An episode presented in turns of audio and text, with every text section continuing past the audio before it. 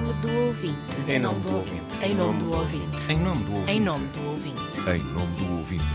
Um programa de Ana Isabel Reis. A Rádio Fora de Portas, a reportagem internacional. Eu vejo à minha volta. Uma das funções da provedora do ouvinte é também a de explicar como se faz o que se ouve na rádio. Por isso, iniciamos uma série de programas em que vamos mostrar os bastidores da rádio pública, da informação ao entretenimento, da reportagem da atualidade, feita a partir de onde tudo acontece, às entrevistas no sofá, dos relatos do futebol, aos concertos transmitidos fora de estúdio e também a montagem e desmontagem de todo o equipamento técnico. No primeiro programa dedicado à Rádio Fora de Portas, trazemos as vozes da reportagem da Antena um na Ucrânia e na Turquia. A bússola vem do terreno, o que o terreno nos oferece, como, como se estivéssemos a, numa colheita, numa planície. Quando vamos para este tipo de situações, temos a noção de que aquilo que vamos ver não é agradável. O jornalismo não é uma venda de sabonetes. O jornalismo é mostrar um evento, um acontecimento por completo. À caixa de mensagens da provedora do ouvinte não chegam apenas queixas e desagrados, também chegam sugestões, desabafos, críticas construtivas e elogios. Deles também vamos dar nota neste programa. E hoje que levamos aos ouvidos de quem nos escuta, a Rádio Fora de Portas, começamos pelo elogio ao trabalho de um repórter no terreno. Para isso, voltamos atrás no tempo. seis de fevereiro, no noticiário das três da manhã, ouvíamos a reportagem de José Manuel Rosendo na Convenção Cidadã em Paris. Na hora seguinte, a notícia de abertura foi o sismo na Turquia e na Síria. Dezenas de pessoas morreram esta madrugada na Turquia e na Síria devido a um terremoto de sete vírgula oito graus na escala de Richter. Horas depois, o correspondente da R T P deixou Paris e rumou à Turquia. Dia nove, começou a mostrar na rádio as primeiras imagens. A imagem que eu tenho à minha frente são as placas dos diversos pisos, completamente em cima umas das outras e entre elas apenas alguns centímetros. Ouvi hoje a reportagem de José Manuel Rosendo na Turquia. Ele sabe transmitir o que vê de forma tão vívida que nos faz sentir a dor que se vive no local. Tenho a noção de que as pessoas bebem as nossas palavras e elas são importantes e, portanto, devem ser pesadas, não é? Devemos levá-las à balança, como se costuma dizer, para que cada uma delas corresponda àquilo que nós queremos transmitir. Depois, se o conseguimos ou não, se calhar temos momentos mais felizes, temos outros menos, menos, menos felizes. Uh, e tenho essa noção de facto e sinto essa responsabilidade e procuro corresponder. Diz-se que o repórter é os olhos e os ouvidos do ouvinte. Chegados ao local, qual a primeira coisa que se faz? José Manuel Rosendo. Olhar à volta. olhar à volta, uh, olhar, para, olhar para as pessoas e depois é, é, é utilizar o bloco de notas, é utilizar a nossa memória Uh, até em termos uh, fotográficos, não é? Uh, eu recordo-me agora, por exemplo, na Turquia, uh, fiz esse exercício, fazer uh, em determinados sítios, uh, fazer os trezentos e sessenta graus à minha volta e só via destruição.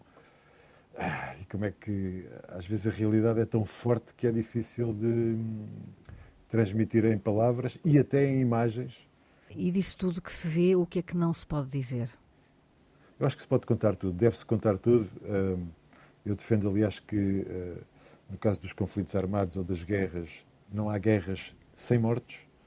Portanto, mesmo em termos de imagem, os mortos devem ser mostrados, mas devem ser mostrados de uma forma digna, sem, sem essa exploração. As imagens que nós transmitimos, como é que eu hei de dizer, não devem mostrar o sangue a escorrer, não é? Nós podemos dizer que as pessoas morreram, que foram alvo de, de grande violência, mas não há necessidade de pôr ali muito o sangue a escorrer, porque eu acho que isso torna um bocadinho, é uma exploração um bocadinho uh, obscena e é, é, vai mesmo, fere mesmo a dignidade de, das pessoas que, que estão a sofrer esses, esses dramas. A Rádio Fora de Portas, neste caso das, dos acontecimentos internacionais, e já fez vários ao longo da, da, da sua experiência como jornalista, compensa sempre ir ao local. É a alma do jornalismo, não é? Quer dizer, não estar, estar a, a ver as coisas a acontecerem é, é fundamental, quer dizer, não, não, não vejo que possa ser de outra forma. É importantíssimo estar no terreno, isso permite-nos uma série de captar uma série de elementos que depois enriquecem as nossas reportagens uh, e dão ao ouvinte, ou ao telespectador, ou ao leitor, seja, seja quem for, uh, dão sempre mais informação e uma informação mais completa. E, e depois é outra coisa, que é, que é, que é também a diversidade, não é? Se nós começamos a afunilar, uh, e se começamos todos a beber da mesma fonte, ou seja, a beber nas agências ou a beber numa televisão, quer dizer, a diversidade perde-se e há um olhar único sobre o acontecimento e, como sabemos todos, se tivermos dez repórteres no mesmo sítio, vão ser dez olhares diferentes sobre aquilo que está a acontecer. Mesmo que esses repórteres sejam integrados nas pool, por exemplo, e tenham algumas limitações de movimentação do terreno, o olhar é sempre diferente? O olhar é sempre diferente. Uh, e mesmo com todas essas limitações, que às vezes uh, são de facto limitações, mas também muitas vezes são a única forma de chegar a determinados, uh, a determinados locais e a assistir a determinados acontecimentos. Não há volta a dar. Uh, quando estamos numa situação como, sei lá, como a Ucrânia, por exemplo, estive lá já há um ano, e só era possível ir a determinadas zonas acompanhados por militares ucranianos. Ou era assim, ou não íamos. Enquanto José Manuel Rosendo nos falava sobre as limitações ao trabalho dos jornalistas e dava o exemplo da Ucrânia, acabavam de chegar a casa os repórteres Luís Peixoto e Nuno Amaral. Ambos já tinham estado em território ucraniano no último ano e voltaram para ouvir e mostrar aos ouvintes o que encontraram. Luís Peixoto, a partir do Donbass, controlado pelas forças russas, e Nuno Amaral, da capital Kiev. Esta é a minha terra. O elevador de um prédio abre-se e há um banco que tem uma tampa e dentro do banco há alimentos, medicamentos e um saco para se for preciso urinar. Na ala de pediatria do hospital de Donetsk, as crianças são imagens de guerra. E muita, muita destruição. Acercamo-nos de um grupo de trabalhadores que prepara o lume numa lata para fazer o almoço. Presume-se que seja uma sexta-feira muito pesada aqui na Ucrânia. Dois repórteres em lados opostos do conflito. Regressados à redação, juntámos os dois com uma pergunta de partida para esta conversa. No local de reportagem, qual é a primeira coisa que fazem? Perceber a energia, uh, uh, como é que um, se está a viver, uh, ou então basta assistir a um toque de sirenes e estar na rua e ver que as pessoas saem o cotidiano normal, natural. Aí já nos dá indicações. Luís. Neste tipo de reportagens, para se sentir o, o terreno, para se sentir o pensar e o pulsar da população, é preciso tempo. Irmos aos hospitais, irmos uh, aos cafés, Uh, temos tempo para falar com as pessoas e eu acho que a rádio, por exemplo, nisto tem uma grande vantagem N- numa situação destas. Eu creio que as pessoas só com o microfone sentem-se muito mais à vontade para falar. O facto de se fazer reportagem fora nestes locais, estar no conflito durante tanto tempo, voltar lá em períodos diferentes, não é? Dá para também compararem entre aquilo que fizeram inicialmente e agora como estão as coisas. Sim, a proximidade evolutiva, se quisermos, não é?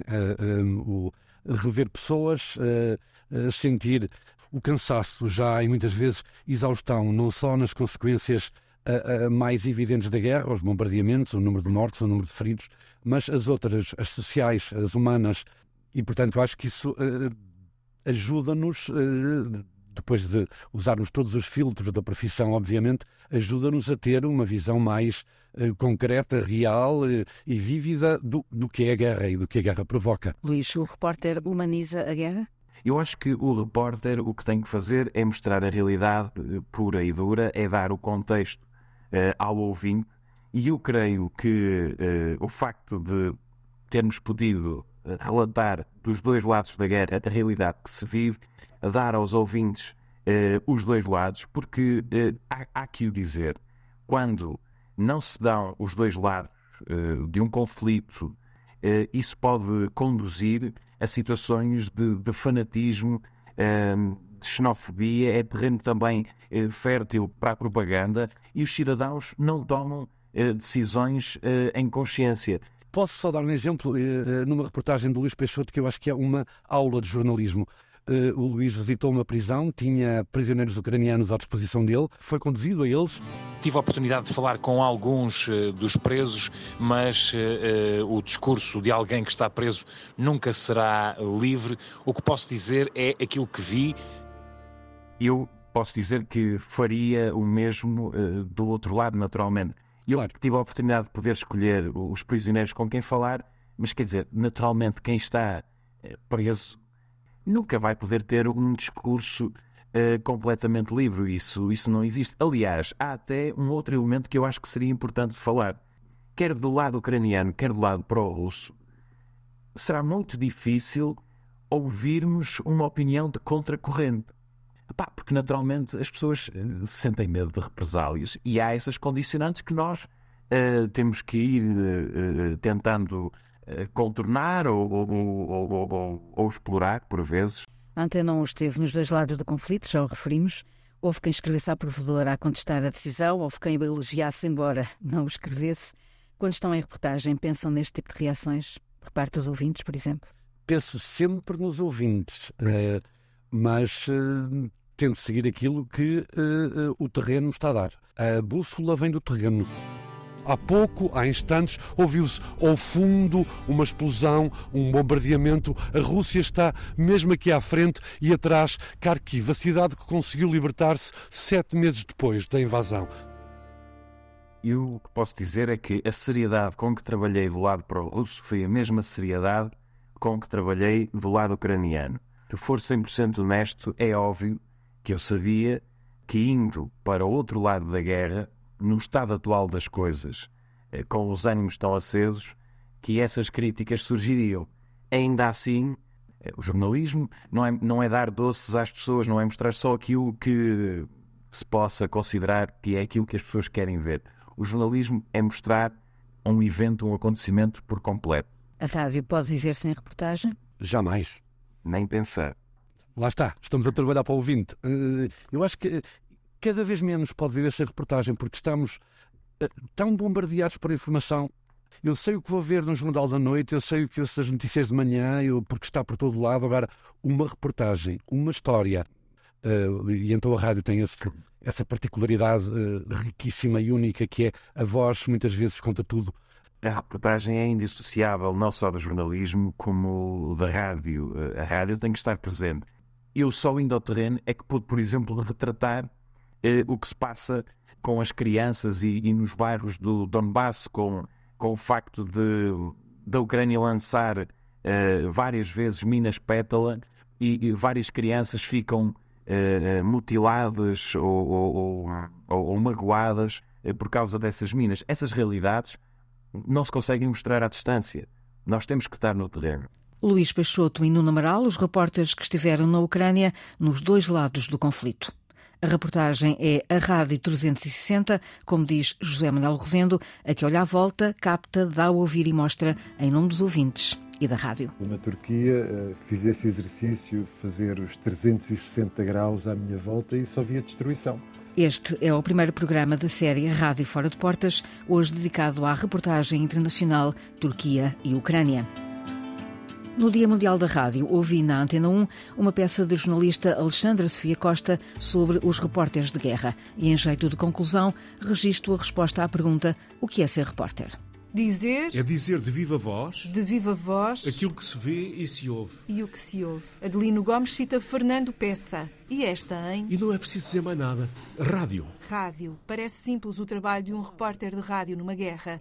Adelino Gomes diz que numa guerra, como num casamento, como em qualquer lado, o trabalho de um repórter é contar de viva voz o que se vê e o que se ouve. É aquilo que a gente pede eh, ao repórter da rádio. Aos grandes repórteres da rádio. Vão lá, seja lá onde for, à festa ou ao funeral. Digam aquilo que vêem, digam aquilo que ouvem. Em nome do ouvinte, um programa de Ana Isabel Reis, com o apoio dos jornalistas Célia de Sousa e Inês Forjás, gravação e montagem de João Carrasco.